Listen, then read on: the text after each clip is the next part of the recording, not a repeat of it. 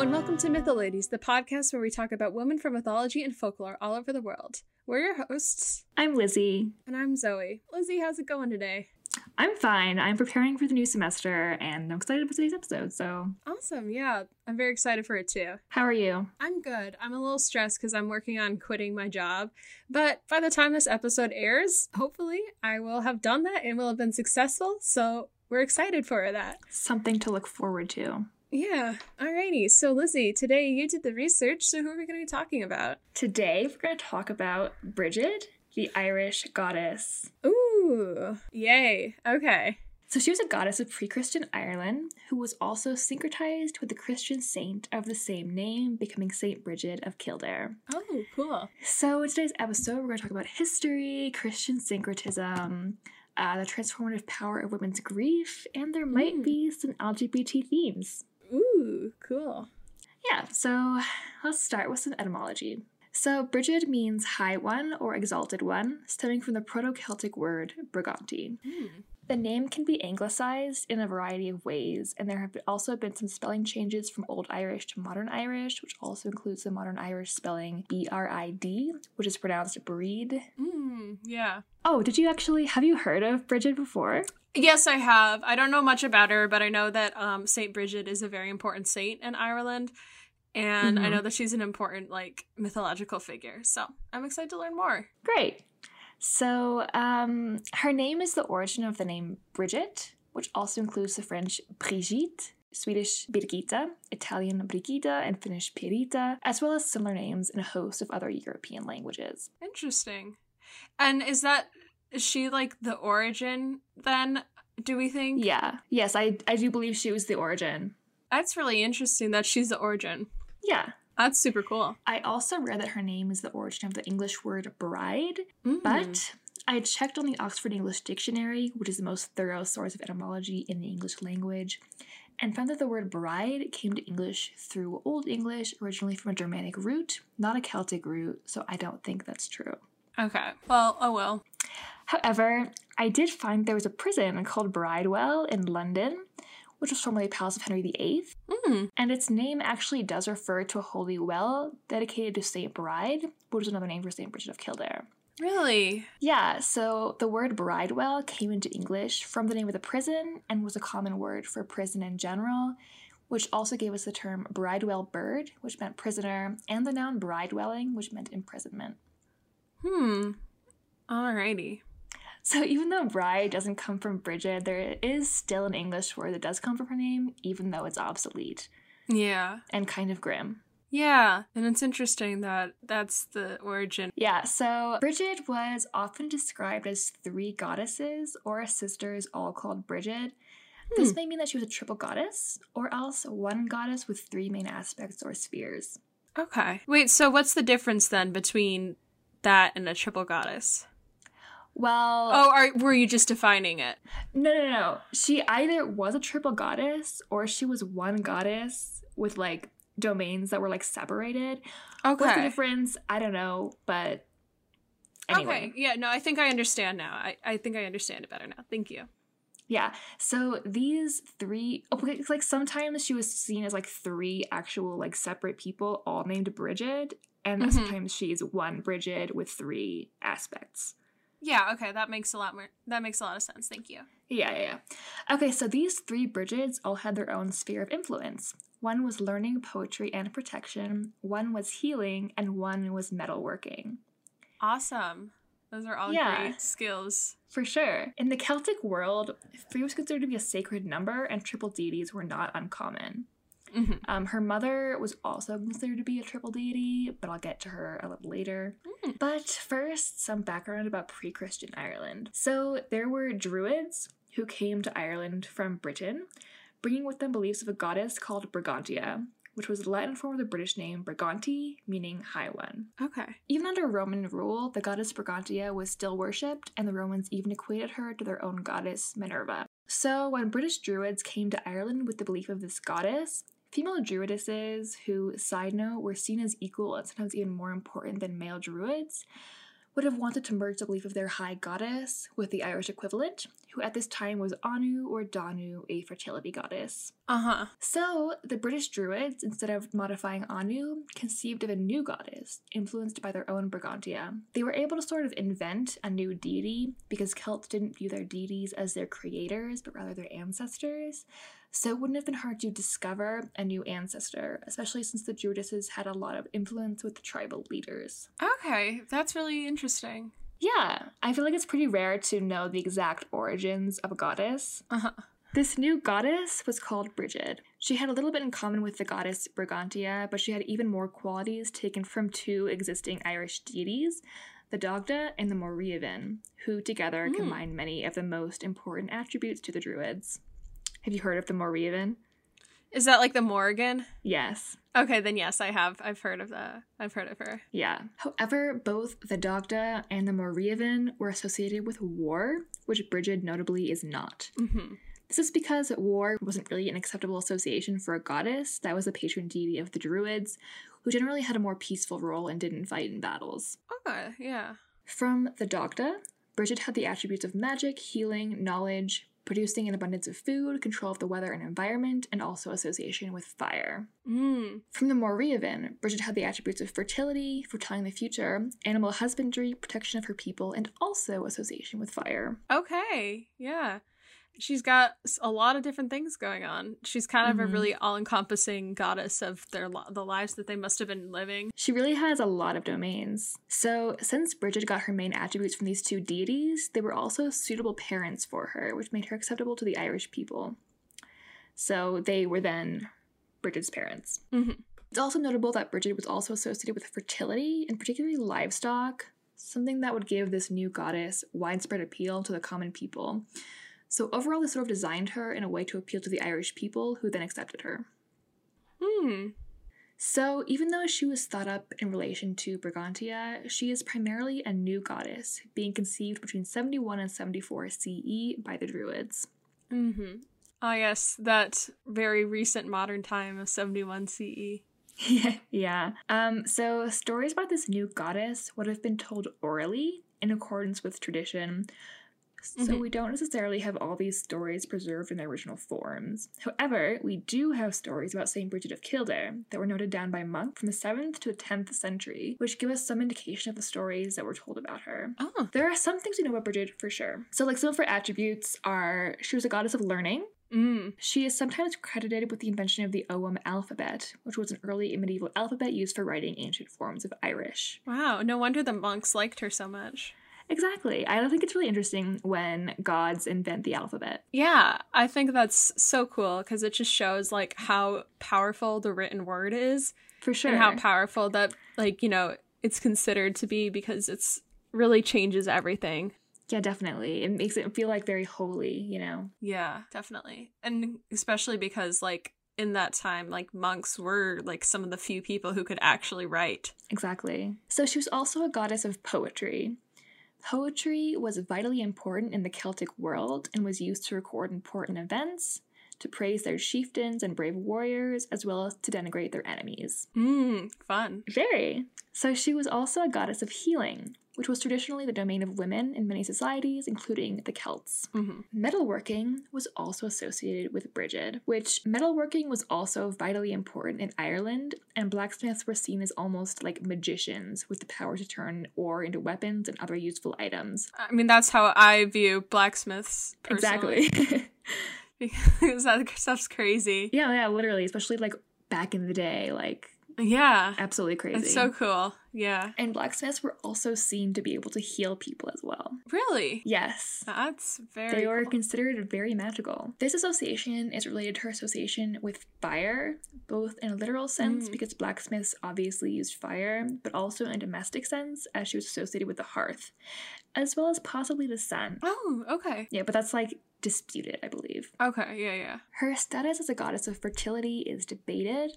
But the main evidence is her association with livestock and crops, which was almost certainly one of her main roles. Mm-hmm. She was associated with some specific animals that she kept, namely two sheep called Fe and Men, who a field in County Kildare called Magfemin was named after, as well as Torc Tria, the king of boars, who appeared in Arthurian legend.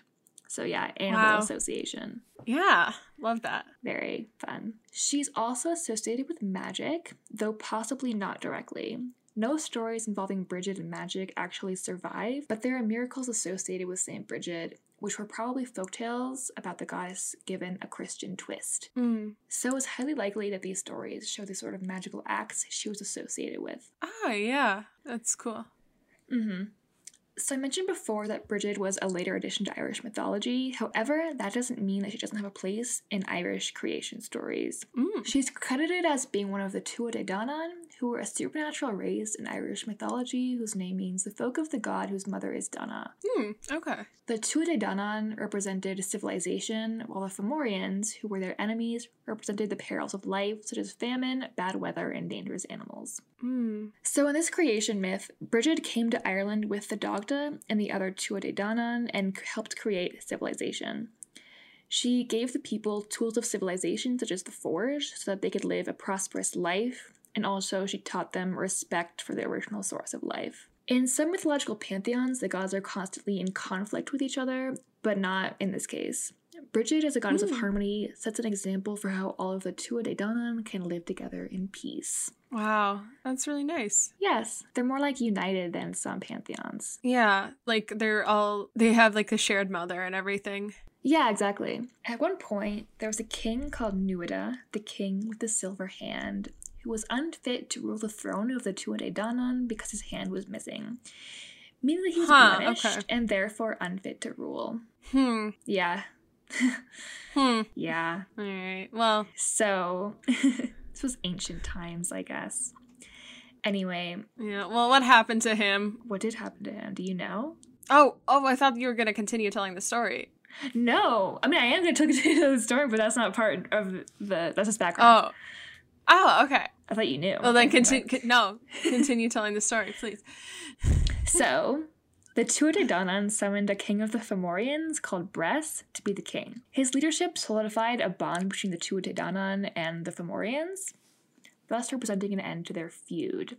Oh. To solidify this, Bridget agreed to marry Bress, and together they had three sons. Mm. So, Bress was a good leader at first, and people were happy, but that didn't last. Mm. He claimed all milk from all cattle, all grain from each field, and all sparks from each fire. Wow. And the Tuatha Dé Danann were forced to work in the fields, and the people starved. Wow. Yeah, so he was a terrible ruler. Apparently. And Bridget kept her silence so as not to tempt her husband's anger. So she would brew beer, sing songs, and tell stories to Brass until he fell asleep. And then she would gather cheese and bread in her cloak and share the food with the people, wow, that's awesome. according to one source. So after a while, with the strength from the food that Bridget brought them, the Danann began to plan an attack. Mm. Basically, they repaired Nuada's hand and accepted him as their king again. Okay. Together, they overthrew Bress. I don't know why didn't do it before though. Like if they had the power to heal his hand, but Yeah. Anyways.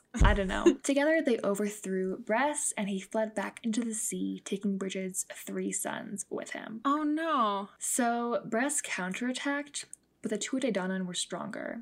So he sent his and Bridget's eldest son, Ruadin, up to the shore to collect the Tuatha Dé Danann's secrets. He dressed Ruadin up as a Tua warrior, he watched the smith, the carpenter, and the bronze worker of the Tuatha Dé Danann work and took his observations back to his father. Hmm. Brass instructed Ruadin to kill the smith.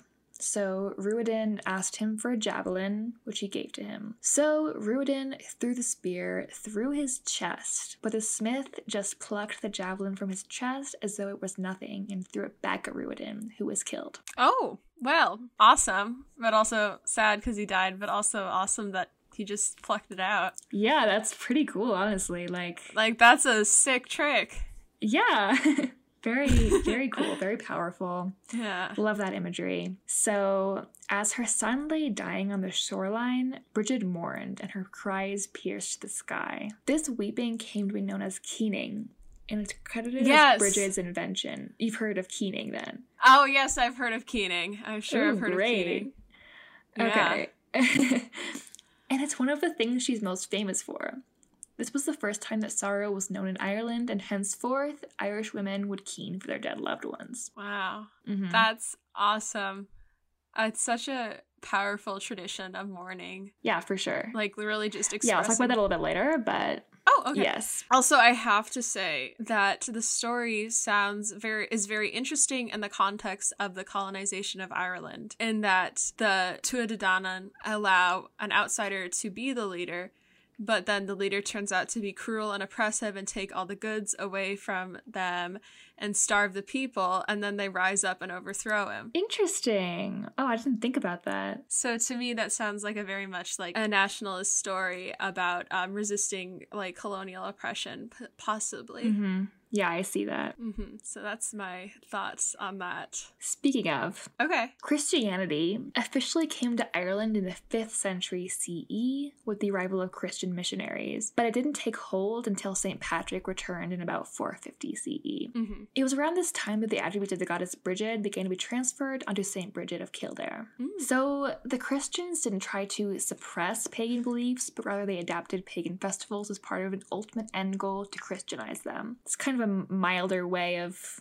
you know, Destroying culture. yeah, rather than forceful, I guess.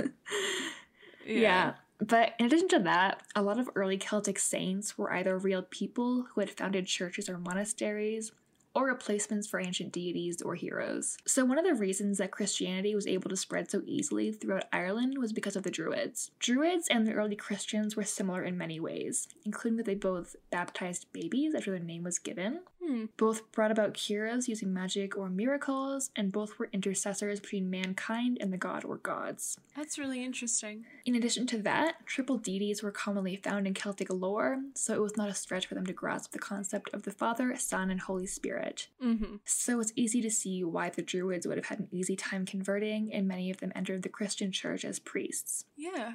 Mm-hmm. That makes that totally makes sense. And so, remember how I mentioned how before Druidesses were very important to early worship of Bridget? hmm Christianization of these Druids would have spread to the Druidesses who tended to Bridget's temple. So, of course, they would have wanted to keep celebrating their goddess even through their conversion to Christianity. hmm In addition to that, many of Bridget's attributes were found in the New and Old Testaments of the Bible. They were things such as um, the power of healing, the attributes of wisdom and knowledge, and the connection with fertility and agriculture. Thus, tales of Bridget were retained but just Christianized. hmm There was a woman who had been a former chief druidess who was now abbess of Kildare, and the tales of the goddess Bridget came to be associated with this woman following her death. Okay. Interesting. Mhm. So, Bridget was syncretized and became Saint Bridget of Kildare. Gotcha. Mhm. For early Irish Christians, moral purity was not as important as the ability to perform miracles. And although there are early stories of St. Bridget that mention things such as her chastity and goodness, there is even more about her connection with wisdom, prosperity, healing, and cattle, all things associated with the goddess Bridget. Huh. There are many stories about her performing miracles that were added to her repertoire, and veneration of St. Bridget became widespread across Ireland, Britain, and the rest of Europe. So, I mentioned that the real St. Bridget of Kildare was a chief druidess who then became the abbess of Kildare. After this woman's death, her successor was a woman named Darludacha or Darludach.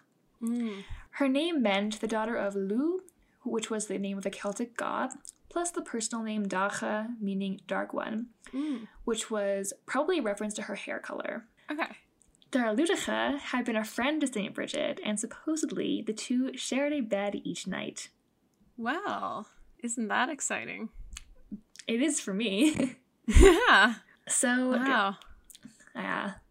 So Darludacha was Bridget's Anam Cara, or soul friend, Mm. coming from the Irish Anam Cara. Wow. That's really sweet. Reportedly, the real Saint Bridget died on February 1st of the year 525 CE, and Darludacha died exactly one year later on February 1st, 526 CE. Wow. That's very. I mean, it's sad. I mean, it's like romantic, but it's also sad. It's like sad romantic, it's both. yeah. Anyway, another story says that Bridget caught Darludacha staring at a passing warrior and became jealous. And as Hmm. punishment, she made Erludige walk in shoes packed with red hot coal. Okay, well, that's not very nice. Not really, but this story is further proof that they were most likely lovers. I mean, yes, but still, that's not very nice. There's like some variations on this story, like in some, she did it to herself, but Bridget was still jealous and everything. But anyway, Okay. they shared a bed. They were Anam Cara, you know? Yeah, well, they were definitely in love. Yes. anyway, so Bridget and Erludige's story is actually celebrated by LGBT Christians, such as um, Dignity and Worth, who are a group of British Methodists who celebrated Bridget and Darludige for LGBT History Month in 2019, Cool. and the website Q Spirit, who include Bridget and Darludige in their litany of queer saints. Awesome. Yeah. Very, I think that's really, really nice. Yeah. I just, I just think it's really beautiful. Like, I'm not Christian, but just in general, it makes me really emotional to see LGBT acceptance in world religions. Um, Definitely. and I just think it's so beautiful that they were considered to be soulmates.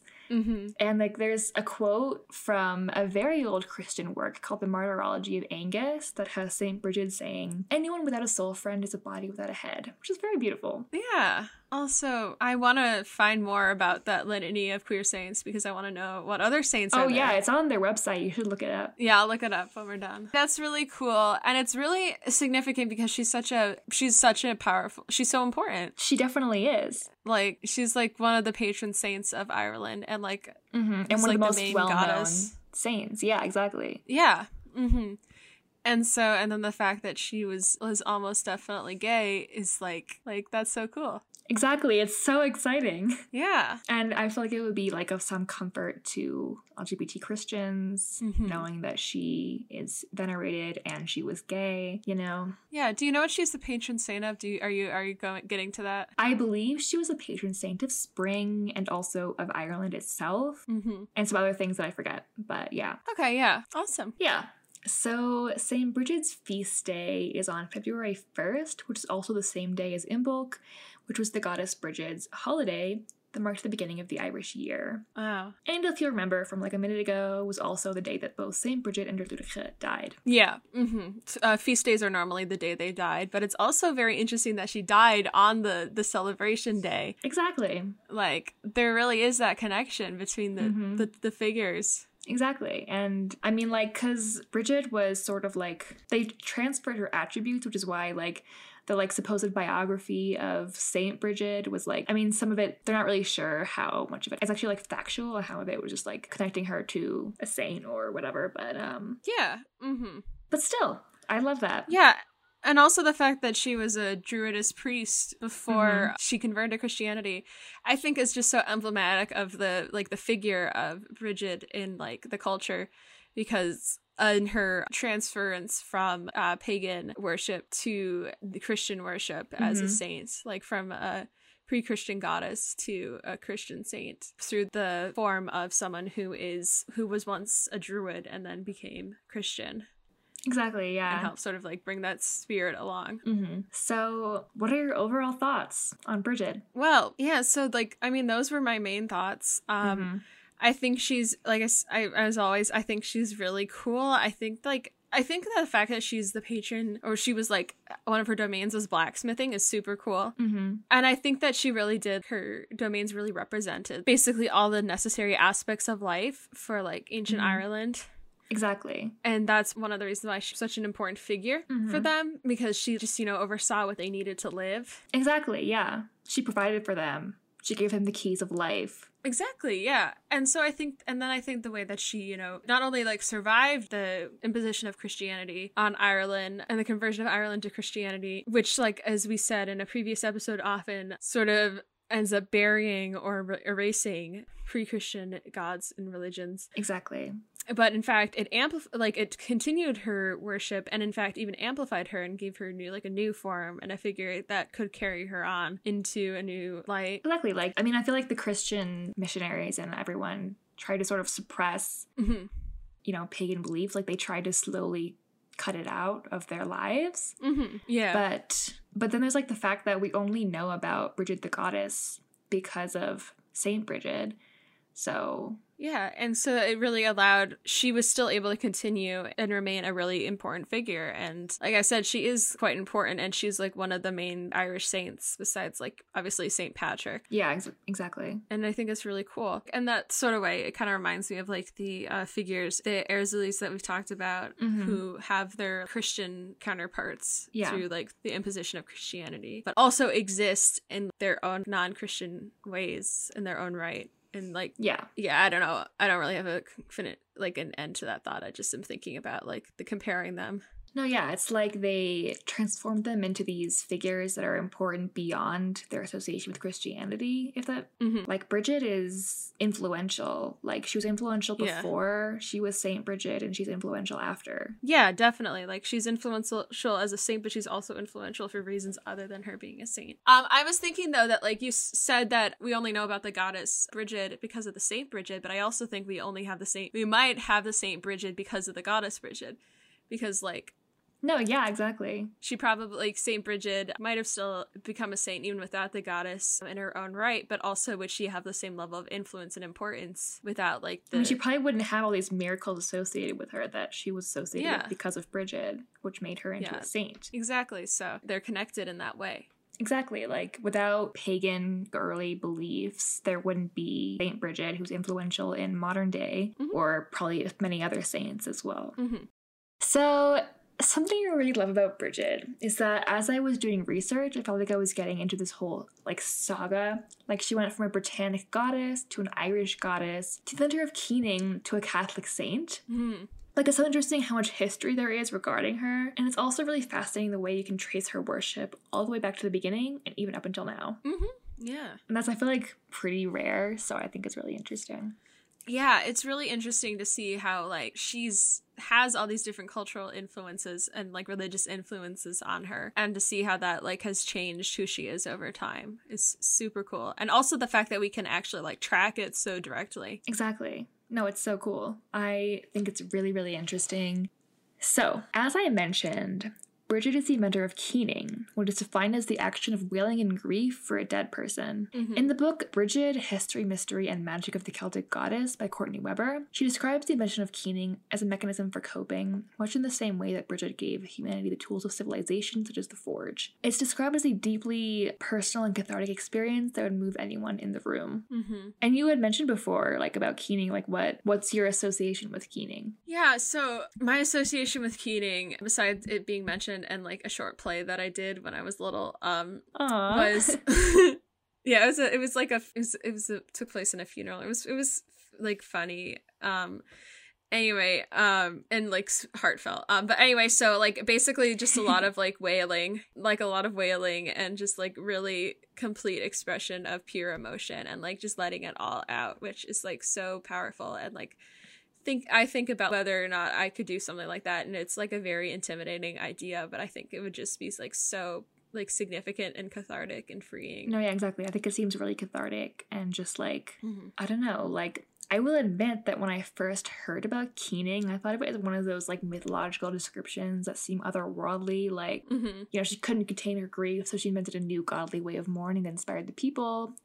But no, it was a real thing that people like actually did in Ireland. Mhm. Like Yeah. people did it when they were grieving a loved one. Yeah. But I also love the idea of like a godly form of grieving that the people do. Like that's so such an interesting concept. Yeah. And uh, in fact, it was so real. Supposedly, the Catholic Church banned it in the mid 1800s because of its pagan nature. Meh. Boo. I know. So lame. Yeah. So, there's this really beautiful quote from Bridget, History, Mystery, and Magic of the Celtic Goddess, which goes It's a stretch to call grief a gift, but there is a gift in a method of coping with sorrow, giving voice to our sadness or end pain, be it through a chorus of wails or another cathartic method such as words on a page. Is a type of Bridget work. Just like connecting it with like the idea that it's sort of like a gift that she gave to people, like being able to Yeah. mourn freely. Yeah. Absolutely. And just like considering, you know, Catholic repression and like not wanting to True. You know, burden other people with your emotions. And then the complete opposite of that is keening and just like letting it all go and letting the whole world know how much, how upset you are and how much you're grieving. It's just yeah. like grieving with like full like abandon and just like letting it overtake you and all Yeah. that. Like it seems very freeing, if definitely. Intimidating. hmm for sure. We've talked before on this podcast, like many times, about the transformative Mhm. power of women's grief. And Bridget is just another example, along with Erzulie Freda, Abba, like Kaneki, and others. hmm Yeah. And it's also really beautiful. Like, women's tears can be so transformative and revolutionary. Yeah. And it's one of the things she's most associated with, which I think is super interesting. Yeah, like I actually remember like reading about her as being like, you know, she's a goddess of this and this, and she's most known for inventing keening, the Irish like burial like grief practice or whatever. And I'm Mhm. like being like, oh, that's so interesting. And it's like so shows that it's so significant how significant it is because they have a story about its invention by like a god, you know, like, exactly. And it's like this whole big, like, myth and, like, story. It's not just like, oh, she invented it. Like, it's like a whole Mhm. thing, Yeah, for sure. which shows how important it was. hmm So, I asked my Irish friend Kathy, who also helped me with the pronunciation of this episode, so shout out to Kathy, what she thought of Bridget.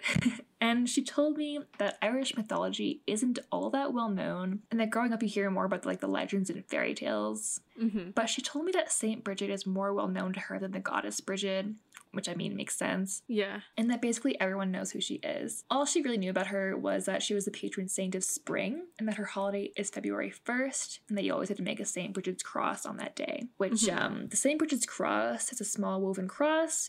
It looks different from the Christian cross and consists of four arms tied at the ends with, a woven square in the middle. And St. Bridget's cross was typically hung over doorways and windows for protection from harm. Awesome. I feel like I've definitely seen those. You probably have, like, I mean, cr- crosses were also associated with other things in the Celtic world. So Yeah. the legend says that Saint Bridget wove the cross herself when she was at the deathbed of a pagan lord, who then requested to be baptized. Hmm. Powerful cross. Wow. It's like the opposite of Le- the Pele episode, where at the end Oh yeah. they show that Pele is more powerful than the Christian god. It's like the opposite of Uh-huh. that. Yeah. Well, I mean, there's there's like so many like deathbed conversion stories, you know. Are there? I bet. Yeah, yeah, because they're like, oh, when I'm dying, I realize that God is the answer, and I want to go to heaven. So, like, please baptize me before I die. Wow. That's what happened know. with this pagan lord as well, with Bridget Well, by his bedside. I hope he found. I hope it was, you know, peaceful and meaningful for him. Yeah. So, in terms of her influence outside of Ireland, Bridget is associated with, with the Vodou Loa, Mama Brigitte. Yes. Both Bridget and Mama Brigitte are healers and protectors, and both are associated with crosses. Okay. Yeah. So, that's pretty interesting. I do remember reading that, but yeah, it's all coming back to me as I listen to. You. Also, her name appears in some Welsh place names as Ffraid, which actually makes sense considering historical Welsh phonological mutation that turned a b sound into a f sound. So it's like Ffraid, Bride. Of course. It's connected. hmm Yeah. So she really is everywhere. She's all. She's like all over the world. Yeah, she's in Haiti, she's in Wales. Yeah, she's all over Europe. There's all these different versions of her name that have like come out of her. Like that's so cool. So thank you so much for telling me about her. Um, you know, I always love to hear about Irish mythology. So this is very exciting and very fun. Um, and I had a really great time. So thank you so much. Um, everyone else.